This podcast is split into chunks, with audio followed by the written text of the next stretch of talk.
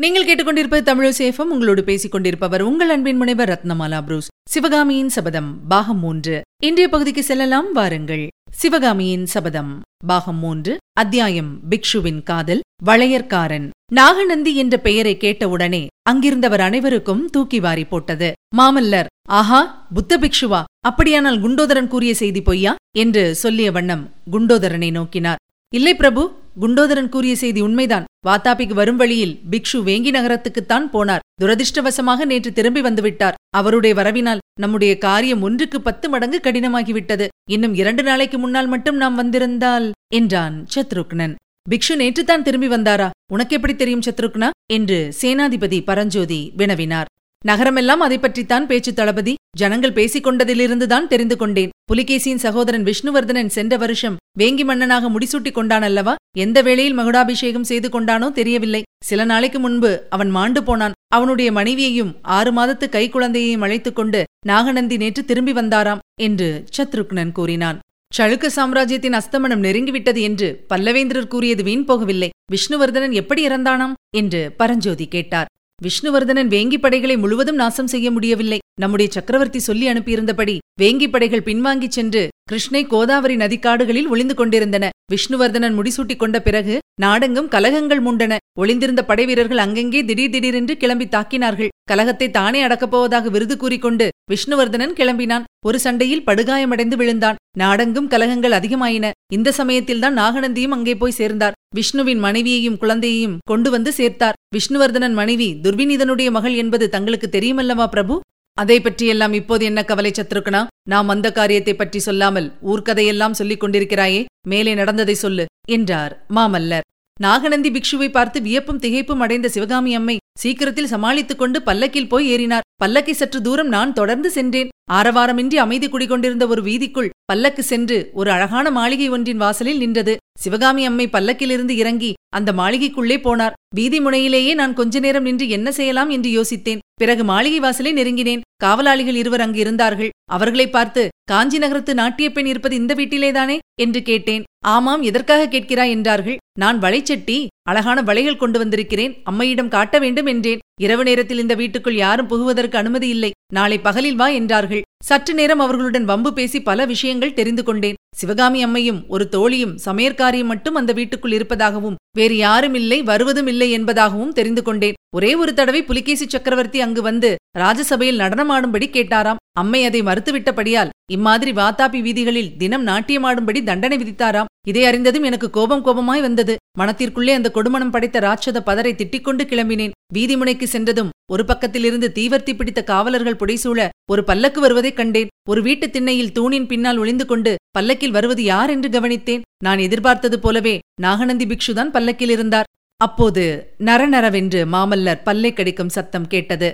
சேனாதிபதி பரஞ்சோதி குறுக்கிட்டு சத்ருக்குனா ஏன் கதையை வளர்த்திக் கொண்டே போகிறாய்? அம்மையை சந்தித்து பேசினாயா? ஏதாவது செய்தி உண்டா? அதை சொல்லு என்றார்.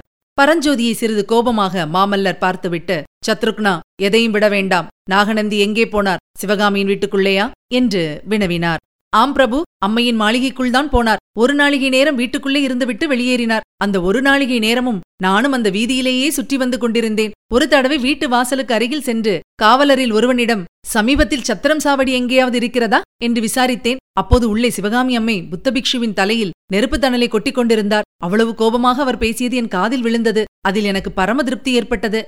எல்லோருக்கும் அப்படித்தான் என்றான் குண்டோதரன்.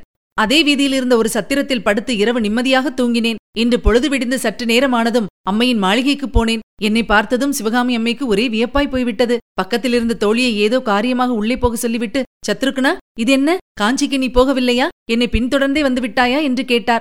இல்லை அம்மணி காஞ்சிக்கு போய் மாமல்லரிடம் தாங்கள் கூறிய செய்தியை சொன்னேன். அனைவரும் வந்திருக்கிறார்கள். சேனாதிபதியும் வந்திருக்கிறார் என்றேன். இதை கேட்டதும் அம்மை உற்சாகமும் பரபரப்பும் அடைந்து சைன்யம் எங்கே இறங்கியிருக்கிறது? என்று கேட்டார். சைனியத்தோடு வரவில்லை என்றும் மாமல்லரோடு சேனாதிபதியும் கண்ணபிரானும் வந்திருக்கிறார்கள் என்றும் கோட்டைக்கு வெளியே இந்த மலையடிவாரத்தில் இறங்கியிருக்கிறார்கள் என்றும் தெரிவித்தேன். நாளை அமாவாசை இரவில் எல்லோரும் வருகிறோம் என்றும் தோழிப்பெண்ணை எங்கேயாவது அனுப்பிவிட்டு நம்முடன் புறப்பட ஆயத்தமாய் இருக்க வேண்டும் என்றும் சொல்லிவிட்டு வந்தேன் என்று சத்ருக்னன் முடித்தான்.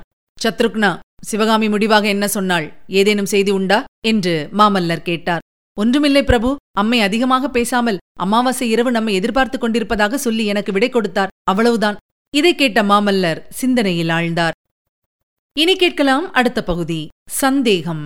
அமாவாசை அன்று இரவு சிவகாமி தன்னுடைய மாளிகையில் தன்னந்தனியாக உட்கார்ந்திருந்தாள். அவளுக்கு துணையாயிருந்த தோழி நோய்வாய்ப்பட்டிருந்த தன்னுடைய அன்னையை பார்த்துவிட்டு வரவேண்டும் என்று சொல்லிக் கொண்டிருந்தமையால் அதை வியாஜமாகக் கொண்டு அன்றிரவு அவளை வீட்டுக்கு அனுப்பிவிட்டாள். இப்போது நந்தா விளக்கு ஒன்றே சிவகாமிக்கு துணையாக எரிந்து கொண்டிருந்தது. அவளுடைய உள்ளமோ பல்வேறு சிந்தனைகளில் ஆழ்ந்திருந்தது.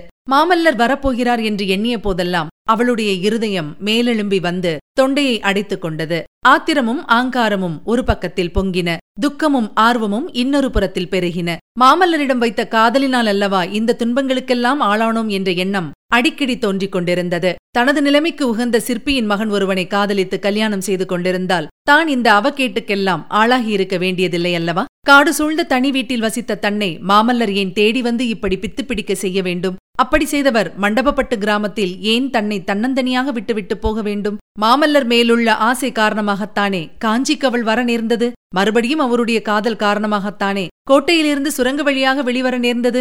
ஆஹா தன்னுடைய துன்பங்களுக்கெல்லாம் காரணம் அவர்தான். இப்படியாக மாமல்லரிடம் ஒருபுற மாத்திரத்தை ஆத்திரத்தை வளர்த்து கொண்டு வந்தாள் என்றாலும் நேரம் ஆக ஆக ஐயோ அவர் வரவில்லையே என்ற ஏக்கமும் ஒருபுறம் அதிகமாகி வந்தது. அர்த்தராத்திரியில் சிவகாமி ஆழ்ந்த சிந்தனையில் இருந்தபோது திடீரென்று அவள் எதிரில் தாடியும் மீசையுமான முகத்தோற்றமுடைய இருவரை கண்டதும் திகிலடைந்தவளாய் நிமிர்ந்து உட்கார்ந்தாள். ஆனாலும் அப்படி வந்தவர்களுடைய முகத்தோற்றம் பயங்கரத்தை விளைவிப்பதாக இல்லை. எப்போது பார்த்த முகங்களாகவும் தோன்றின. யார் நீங்கள்? இந்த நள்ளிரவு வேளையில் எதற்காக இங்கே வந்தீர்கள்? என்று அதிகாரத் தொனியில் கேட்டாள். சிவகாமி என்னை தெரியவில்லையா? என்று மாமல்லரின் குரல் கேட்டதும் சிவகாமியின் முகத்தில் வியப்புடன் கூடிய புன்னகை மலர்ந்தது. எத்தனையோ காலத்துக்குப் பிறகு சிவகாமியின் முகத்தில் தோன்றிய அந்த புன்னகை அவளுடைய முகத்திற்கு எல்லையற்ற வனப்பை அளித்தது. ஆனால் அந்த முகமலர்ச்சியானது மாமல்லரின் உள்ளத்தில் மகிழ்ச்சியை உண்டாக்கவில்லை. ஆ இவள் இவ்விடம் உற்சாகமாய்த்தான் இருக்கிறாள் என்ற எண்ணம் அவர் அகத்தில் உண்டாகி முகம் சுருங்கும்படி செய்தது. பிரபு தாங்கள்தானா? என்று உணர்ச்சியினால் கம்மிய குரலில் கேட்டுக்கொண்டு சிவகாமி எழுந்தாள். ஆமாம் நான்தான். வாத்தாபி சக்கரவர்த்தியின் மாளிகையில் வைபோகமாக வாழும்போது பழைய மனிதர்களைப் பற்றி எப்படி ஞாபகம் இருக்கும் என்று மாமல்லர் கடுமையான குரலில் கூறினார். அந்த கொடிய மொழிகளை கேட்ட சிவகாமி திக்பிரமை அடைந்தவள் போல் மாமல்லரை பார்த்தது பார்த்தபடி நின்றாள். இவர் உண்மையில் மாமல்லர் தானா அல்லது வேஷதாரியா என்று அவளுக்கு ஐயம் தோன்றிவிட்டது. இப்படி ஒருவரை ஒருவர் வெறித்துப் பார்த்து கொண்டு சும்மா நின்றதை கவனித்த தளபதி பரஞ்சோதி அந்த சந்தர்ப்பத்தில் தாம் அங்கிருப்பது அநாகரிகம் என்பதை உணர்ந்தார். உடனே மாமல்லரின் காதருகில் வந்து பிரபு காலதாமதம் செய்யக்கூடாது அதிக நேரம் நமக்கில்லை என்று சொல்லிவிட்டு அப்பால் முன்கட்டுக்கு சென்றார். பரஞ்சோதி மறைந்த பிறகு மாமல்லர் ஓஹோ இன்னும் ஞாபகம் வரவில்லை போலிருக்கிறது.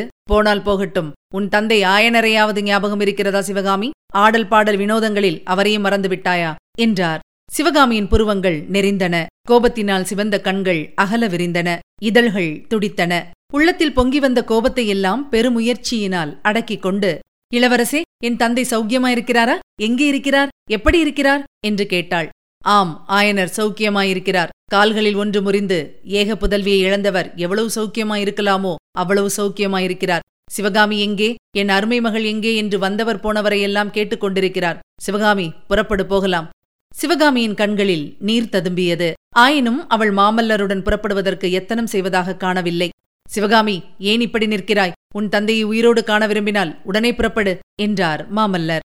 இன்னமும் சிவகாமி அசையாமல் சும்மா நின்றாள். இதென்ன சிவகாமி? காஞ்சிக்கு வர உனக்கு இஷ்டமில்லையா? ஆஹா அப்போதே சந்தேகித்தேன். அது உண்மையாயிற்று என்று மறுபடியும் மாமல்லர் குத்தலாக சொன்னார். சிவகாமியின் மௌனம் அப்போது கலைந்தது. பிரபு என்ன சந்தேகித்தீர்கள்? என்று கேட்டாள். அதை பற்றி இப்போது என்ன பிறகு சொல்கிறேன். என்ன சந்தேகித்தீர்கள்? சொல்லுங்கள் பிரபு. இப்போதே சொல்ல வேண்டுமா? அவசியம் சொல்ல வேண்டும். வாத்தாபி சக்கரவர்த்தியின் மாளிகையில் சுகபோகத்துடன் வாழ்ந்தவர்களுக்கு என்னோடு புறப்பட்டு வர இஷ்டமாயிராது என்று சந்தேகித்தேன். இதை கேட்டதும் சிவகாமி சிரித்தாள். நள்ளிரவு நேரத்தில் அந்த சிரிப்பின் ஒலி மாமல்லரின் காதுக்கு நாராசமாயிருந்தது. சிரிப்பை நிறுத்தியதும் சிவகாமி உறுதியான குரலில் சொன்னாள். ஆம் பல்லவகுமாரா உங்கள் சந்தேகம் உண்மைதான். எனக்கு இந்த மாளிகையின் சுகபோகத்தை விட்டு வர இஷ்டமில்லை. வாத்தாபி நகரை விட்டு வரவும் மனமில்லை. நீங்கள் போகலாம். இவ்விதம் சிவகாமி கூறியதும் மாமல்லர் கண்களில் தீப்பொறி பறக்க ஆஹா பெரியவர்கள் கூறியிருப்பது எவ்வளவு உண்மை! என்றார். பெரியவர்கள் என்ன கூறியிருக்கிறார்கள்? ஸ்திரீகள் சபல சித்தமுடையவர்கள் என்று சொல்லியிருக்கிறார்கள். அந்த உண்மையை இப்போது கண்டு கொண்டீர்கள் அல்லவா? போய் வாருங்கள் பிரபு. ஆஹா உன்னை தேடி நூறு காத தூரம் வந்தேனே. என்னை போன்ற புத்திசாலி யார்? என்று தமக்கு தாமே சொல்லிக் கொண்டார் மாமல்லர். பிறகு சிவகாமி நீ எனக்காக வர வேண்டாம் உன் தந்தைக்காக கிளம்பி வா. உன் தோழி கமலிக்காக புறப்பட்டு வா. உன்னை கட்டாயம் அழைத்து வருவதாக அவர்களிடம் சபதம் செய்துவிட்டு வந்தேன் என்றார் மாமல்லர். நானும் ஒரு சபதம் செய்திருக்கிறேன் பிரபு. நீயும் சபதம் செய்திருக்கிறாயா? என்ன சபதம்? தங்களிடம் எதற்காக சொல்ல வேண்டும்? சொல்லு சிவகாமி சீக்கிரம் சொல். சொன்னால் நீங்கள் நம்பப் போவதில்லை. சபல புத்தியுள்ள அபலைப்பெண்ணின் சபதம் தானே? பாதகமில்லை. சொல். நேரமாகிறது. இந்த வாத்தாபி நகரம் தீப்பற்றி எரிந்து இந்நகரின் வீடுகளெல்லாம் சாம்பலாவதையும் வீதிகளிலெல்லாம் இரத்த வெள்ளம் ஓடுவதையும் நார்ச்சந்திகள் பிணக்காடாய் கிடப்பதையும் கண்ணாலை பார்த்த பிறகுதான் இந்நகரை விட்டு கிளம்புவேன் என்று சபதம் செய்திருக்கிறேன். என்ன கோரமான சபதம்? இப்படி ஒரு சபதத்தை எதற்காக செய்தாய் சிவகாமி? பிரபு இந்த நகருக்கு வரும் வழியில் நான் பார்த்த கோர காட்சிகளையெல்லாம் நீங்கள் பார்த்திருந்தால் எதற்காக சபதம் செய்தேன் என்று கேட்க மாட்டீர்கள். இந்த வாதாபி நகரின் ஆட்சந்திகளிலே தமிழ்நாட்டு ஸ்திரீ புருஷர்கள் கட்டப்பட்ட கரங்களுடனே கொண்டு வந்து நிறுத்தப்பட்டதையும் சாட்டையினால் அவர்கள் அடிக்கப்பட்டதையும் அவர்களுக்கு முன்னால் பல்லவ தேசத்தின் நடன கலாராணி நாட்டியமாடியதையும் தாங்கள் பார்த்திருந்தால் சபதம் ஏன் எதற்காக என்றெல்லாம் கேட்க மாட்டீர்கள்? சிவகாமி அதையெல்லாம் நான் நேரில் பார்க்காவிட்டாலும் எனக்கு தெரிந்தவைதான். இருந்தாலும் நீ இவ்வளவு கடுமையான சபதம் எடுத்துக் கொள்ளலாமா? பிரபு பல வருஷங்களுக்கு முன்னால் பல யுகங்களுக்கு முன்னால் என்னை இளவரசர் ஒருவர் காதலிப்பதாக சொன்னார். என்னை தமது பட்ட மகிழ்ச்சியாக்கிக் கொள்வதாக வாக்குறுதி கூறினார். என்னை ஒரு நாளும் மறப்பதில்லை என்று வேலின் மேல் ஆணையாக வாக்களித்தார். தாமரை குளக்கரையில் பூரண சந்திரனின் நிலவில் இந்த ஜென்மத்திலும் எந்த ஜென்மத்திலும் நீயே என் வாழ்க்கை துணைவி என்று சத்தியம் செய்தார். அவர் சுத்த வீரர் என்றும் சொன்ன சொல் தவறாதவர் என்றும் நம்பியிருந்தேன். அந்த நம்பிக்கை காரணமாகவே அத்தகைய சபதம் செய்தேன் என்று சிவகாமி கம்பீரமான குரலில் கூறி மாமல்லரை ஏறிட்டுப் பார்த்தாள். அந்த பார்வை கூறிய வேலை போல் மாமல்லருடைய நெஞ்சிலே பாய்ந்து அவரை நிலைகுலைய செய்தது.